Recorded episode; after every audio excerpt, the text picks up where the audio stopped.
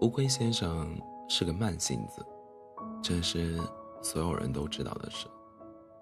他迈着慢慢的步子，拖着慢慢的语调，过着慢慢的生活，甚至连他院子里的花都慢慢的开放。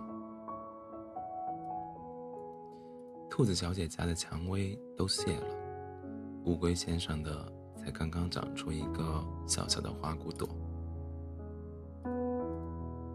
所以，兔子小姐觉得它很有趣，尤其是当它站在最宽敞的大路上喊着：“我跑的可是很快的。”兔子小姐在这时总是会煮上一壶咖啡，拿起没织完的毛衣，伴着乌龟先生悠扬的尾音，美滋滋的织好一只袖子，然后他会出门抱起乌龟先生。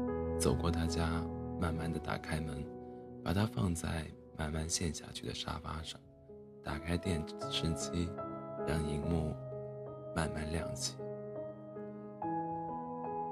直到兔子小姐走出走出了屋子，乌龟先生都没没来得及说出第一个谢字。有一天，乌龟先生觉得总这样下去有些丢人，于是晚上。偷偷写了张公告，想贴在小镇最显眼的地方。但是他太慢了，于是，在乌龟先生拿着公告慢慢走出家门的时候，整个镇子都已经知道了他要和兔子小姐赛跑。兔子小姐觉得很委屈，她窝在自己的小床上，细细回想着这么多年来与乌龟先生做邻居的日子。觉得自己真是温柔体贴，无微不至。除了偶尔去摘两朵他家迟开的花，真是做足了邻居的本分。要是因为两朵花就这样，也太小气了吧？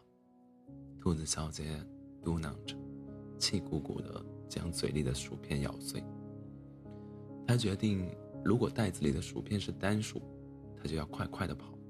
如果是双数，就给乌龟先生留点面子，领先他半天就好。单，双，单，双。兔子小姐数着数着，很快就睡着了，只留下薯片在袋子里静静的躺着。没人知道最后的结果。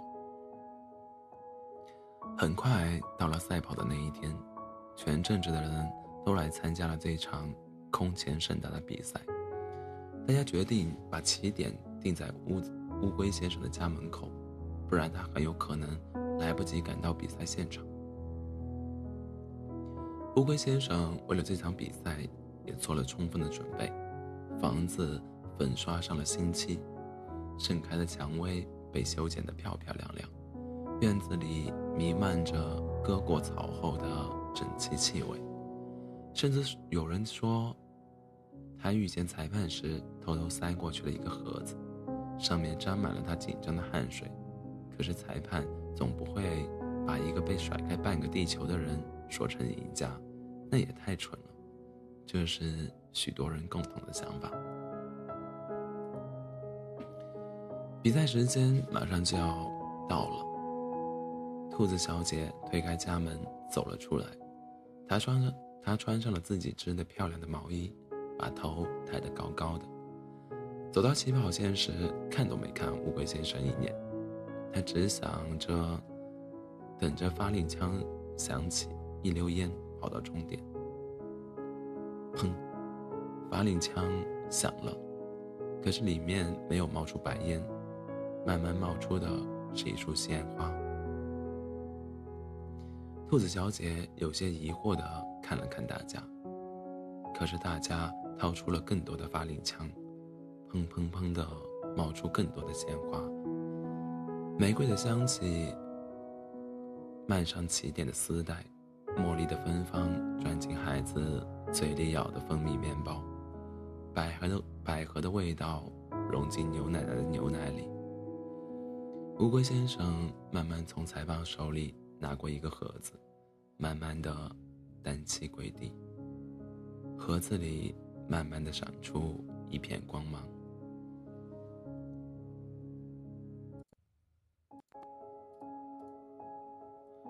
很多年以后，兔子小姐和人们谈起这件事的时候，总是一脸得意的说：“她听到了乌龟先生这辈子说的最快的一次，一句，一次话。”这世上，总有个人注定是要比你慢的，他要负责抹去你留在雪地上的脚印，修补你随手打破的浪花，拾起你丢在崖底的记忆，还要在你难过的时候从背后给你一个拥抱。这是两个人的赛跑，可以不用回头，他会一直跟在你身边，哪怕。他跑得很慢，哪怕他跑得很。